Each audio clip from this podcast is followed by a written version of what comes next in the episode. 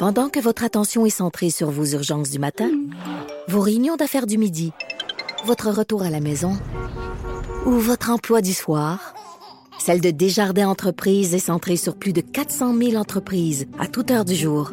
Grâce à notre connaissance des secteurs d'activité et à notre accompagnement spécialisé, nous aidons les entrepreneurs à relever chaque défi pour qu'ils puissent rester centrés sur ce qui compte, le développement de leur entreprise. Radio. Cube Radio. Acteur majeur de la scène politique au Québec. Il analyse la politique et sépare les faits des rumeurs. Trudeau le midi. Bon mardi, aujourd'hui on est le 23 avril 2019. Mon nom est Jonathan Trudeau, vous écoutez Trudeau le midi, merci d'être là. Content de vous retrouver après le, le long week-end pascal. J'espère que vous vous êtes rassasié en écoutant euh, les balados euh, qu'on vous diffusait. Euh, mais là, on est mardi, on est de retour euh, au travail. Vous l'êtes assurément vous aussi, j'imagine. J'espère que le week-end a été bon, vous en avez profité. quand même eu du beau temps un peu partout, là, particulièrement hier, dimanche après-midi. ça a fait du bien, ça fait du bien parce qu'on anticipait tellement un week-end complet de pluie et on en a eu de la pluie, mais à certains endroits, ça a quand même été moins pire que ce qu'on anticipait. Mais bon, une fois qu'on s'est dit, j'espère que vous avez profité du soleil, je vous souhaite d'avoir un gros coup de soleil dans le front comme moi j'ai euh, attrapé hier. Mais il reste que, euh, une fois qu'on s'est dit ça, il y a la réalité des gens, euh, des milliers de personnes qui sont touchées par les inondations en ce moment au Québec, dans plusieurs, plusieurs régions. Pour certains, le pire est passé. En tout cas, ils espèrent que le pire est passé. Il y en a qui ont, qui, qui ont vraiment goûté, d'autres ça a été moins pire que d'autres. Et il y a certaines régions, je pense entre autres en Mauricie, je pense euh, particulièrement à Saint-Raymond. J'étais là hier, j'étais voir euh, mon chum Claude qui est juste sur le bord de la rivière, dans le centre-ville euh, de, de Saint-Raymond. Eux, pour l'instant, il n'y a pas eu d'inondation majeur, mais allez pas croire qu'avec le beau temps qu'on a eu, ça fait en sorte que euh, les troubles sont derrière nous. Au contraire, pour certains, donc, le pire est à venir. On va faire le point justement sur les inondations, euh, les orientations annoncées par le gouvernement, le niveau de préparation et autres. Et on va en discuter avec Suzanne Roy, qui est mairesse de Sainte-Julie, mais également présidente du comité sur les changements climatiques de l'Union des municipalités du Québec. Elle est en ligne. Bon midi, Madame Roy. Bonjour. J'ai envie de, de, vous demander, bon, euh, pour commencer, l'Union des municipalités, c'est 360 municipalités, juste pour permettre aux gens de faire la part des choses. Euh, L'UMQ, c'est les municipalités de, de, taille plus importante, euh, disons, je le dirais ici, c'est 360 municipalités au Québec, alors que la Fédération québécoise des municipalités représente les municipalités de, de, plus petite taille. vous, vos membres, 360 municipalités, ça ressemble à quoi le, le bilan qu'on peut faire à ce jour? Ben, c'est 80% de la population euh, au niveau de nos membres, mais effectivement, on le voit dans la région de Gatineau, dans la région euh, de la métropole, donc un peu partout au Québec. En Beauce, euh, on voyait des inondations majeures. Donc, c'est évidemment là, des gens qui, tout le week-end de Pâques, étaient travaillaient au niveau des mesures d'urgence, ont travaillé en amont, effectivement, pour ces inondations. Mais, comme vous l'avez si bien dit, on ne peut pas penser que c'est terminé, hein, parce mmh. que dans le Nord, il y a encore beaucoup de neige. Donc, il y a encore beaucoup de fonte euh, des neiges qui doit, qui va arriver. Donc, on va continuer d'avoir encore une quantité d'eau importante et encore de la pluie annoncée cette semaine. Donc, on ne peut pas penser que la démobilisation là est pour demain matin. Il y a deux ans, lorsqu'on a eu les, inondations euh, historiques, euh, bon, bien des gens avaient blâmé le niveau de préparation, par exemple, euh, autant de la sécurité publique que des municipalités, que même des fois des citoyens eux-mêmes, que c'était pas suffisamment préparé. On a l'impression que cette année, à tous les niveaux, à tous les paliers, le niveau de préparation était, était, était de loin supérieur, non? Tout à fait. Je pense que euh, les gens ont appris. Mais on se rappelle quand même qu'en en 2017, on parlait d'un phénomène qui n'arrive qu'une fois par 175 mhm. ans. Et forcé de constater que deux ans après, euh, c'est le même type de phénomène. Donc, la Terre est encore gelée.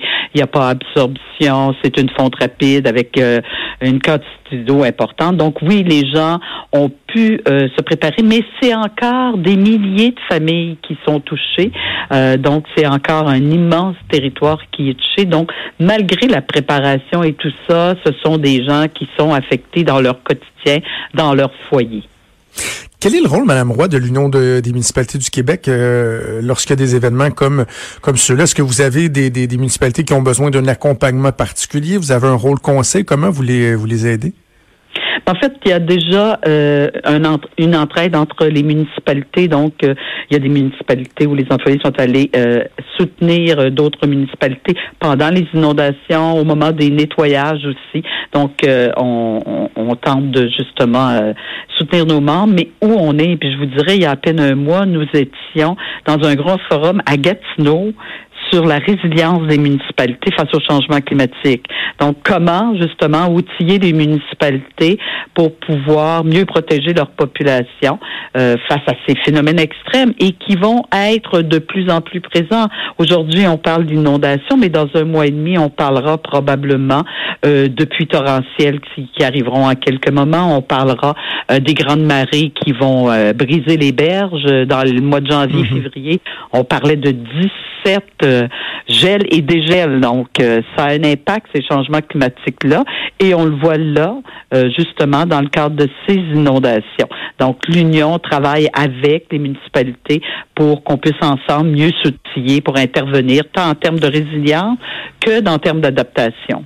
Parce que, je, le répète, vous êtes présidente du comité sur les changements climatiques euh, à l'UMQ il y a des gens qui vont dire ah oui mais là c'est peut-être on a peut-être juste pas été chanceux dans les dernières années le bon euh, la façon que que, que euh, la fonte des neiges arrive il y a eu des redoux des plus importantes. Certains vont dire mais est-ce que ce serait pas juste le hasard? La réalité c'est qu'on est capable de de démontrer clairement qu'il y a des changements climatiques qui font en sorte que ces événements-là et d'autres dont vous venez de, de, de, de parler également se, se, se produisent de plus en plus souvent.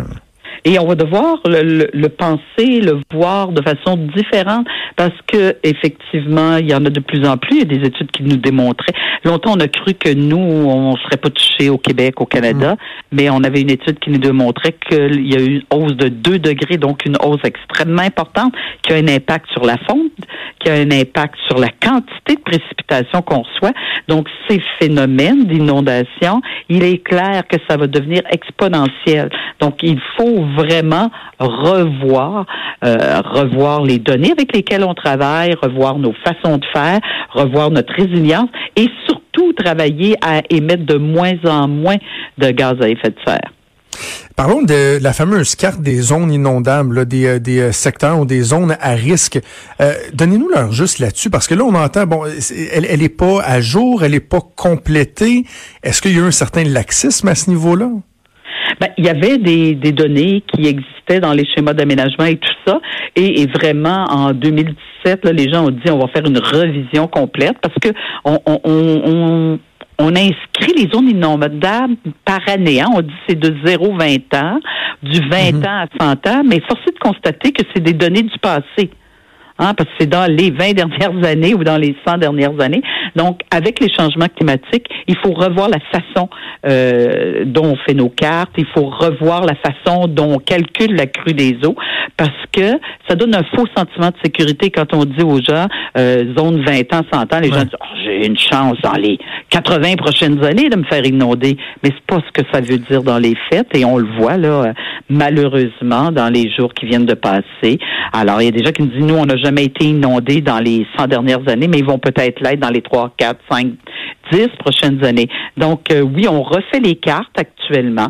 Euh, il y a eu des mandats qui sont donnés. On, on retravaille en parlant de crue des eaux euh, avec des, dangers qui sont minimum, moyen, supérieur, pour pouvoir vraiment travailler en amont, comme les gens l'ont fait, étaient beaucoup mieux préparés cette année aux inondations qu'en 2017, malgré le fait que ça touche des milliers de personnes encore.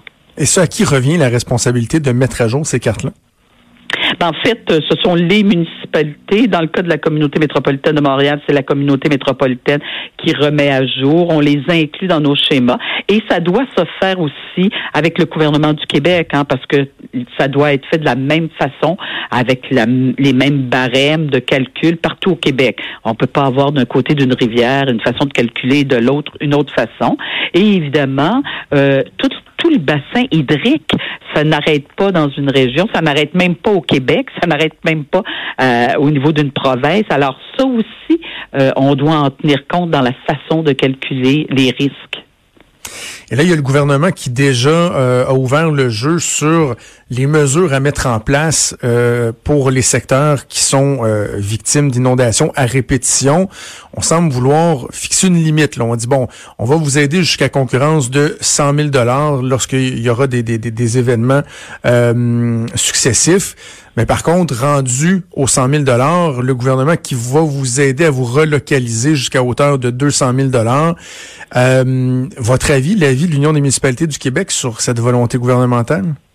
Ben, il n'est pas inintéressant de pouvoir offrir de l'aide aux gens qui voudraient en plus euh, quitter ce secteur-là, parce qu'il y a des gens là qui qui vivent là euh, à Rigaud là pour une deuxième fois en deux ans. Mhm. Donc, euh, il n'est pas inintéressant de pouvoir offrir cette aide. À quelle hauteur? Comment ça peut se faire? Comment on peut aider les gens à aller ailleurs pour pouvoir s'installer? Mais ben, je pense que tout ça est à regarder en considérant toujours que c'est pas juste une maison qu'on déménage. Hein. C'est une famille, c'est un enfant qui va à l'école, c'est un centre de la petite enfant, ce sont des gens qui sont installés là depuis 30, 40 ou 50 ans. Alors c'est sûr que euh, d'offrir une possibilité de plus je pense que ça ne peut qu'aider, mais il faut voir comment tout ça peut se traduire dans un programme qui tiendra aussi en compte que ce sont avec des humains que l'on travaille. Est-ce que pour vous, c'est important de laisser le choix aux gens, c'est-à-dire que le gouvernement euh, oblige pas nécessairement les gens euh, à déménager, à moins que, bon, il y, a un risque important là, pour la sécurité, mais euh, qu'on puisse dire à, des personnes, ben écoutez, si justement il y a un attachement qui est particulier, il y a un enracinement qui fait en sorte que vous voulez pas être relocalisé, ben c'est votre choix. Mais en même temps, vous devrez comprendre qu'il y a une limite à la capacité de payer des contribuables du gouvernement?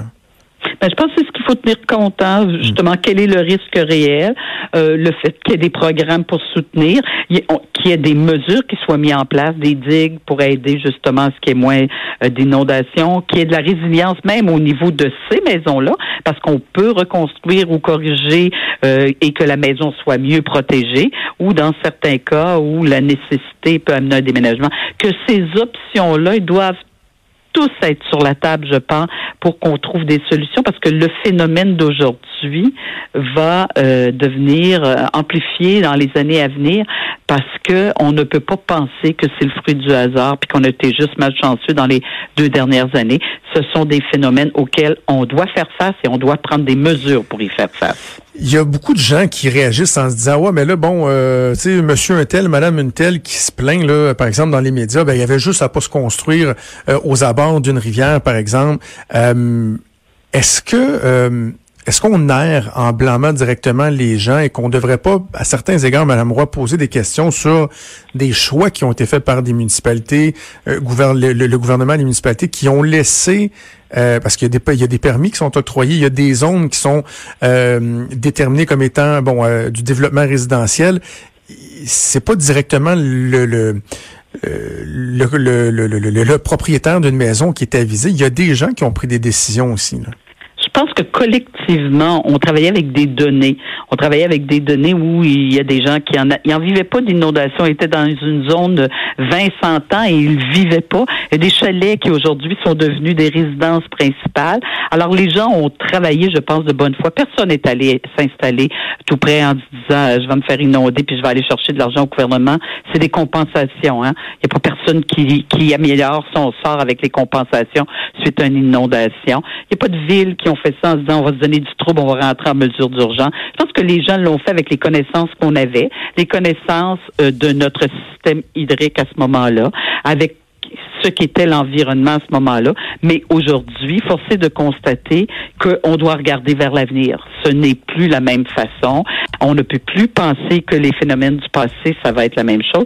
Donc, tant au niveau des gouvernements, des villes que des citoyens, on doit envisager maintenant l'avenir de façon différente on continue à penser aux gens qui sont touchés par ça. Moi, Madame Roy, je pense beaucoup, là, c'est, peut-être parce que j'ai des gens dans mon entourage qui le vivent.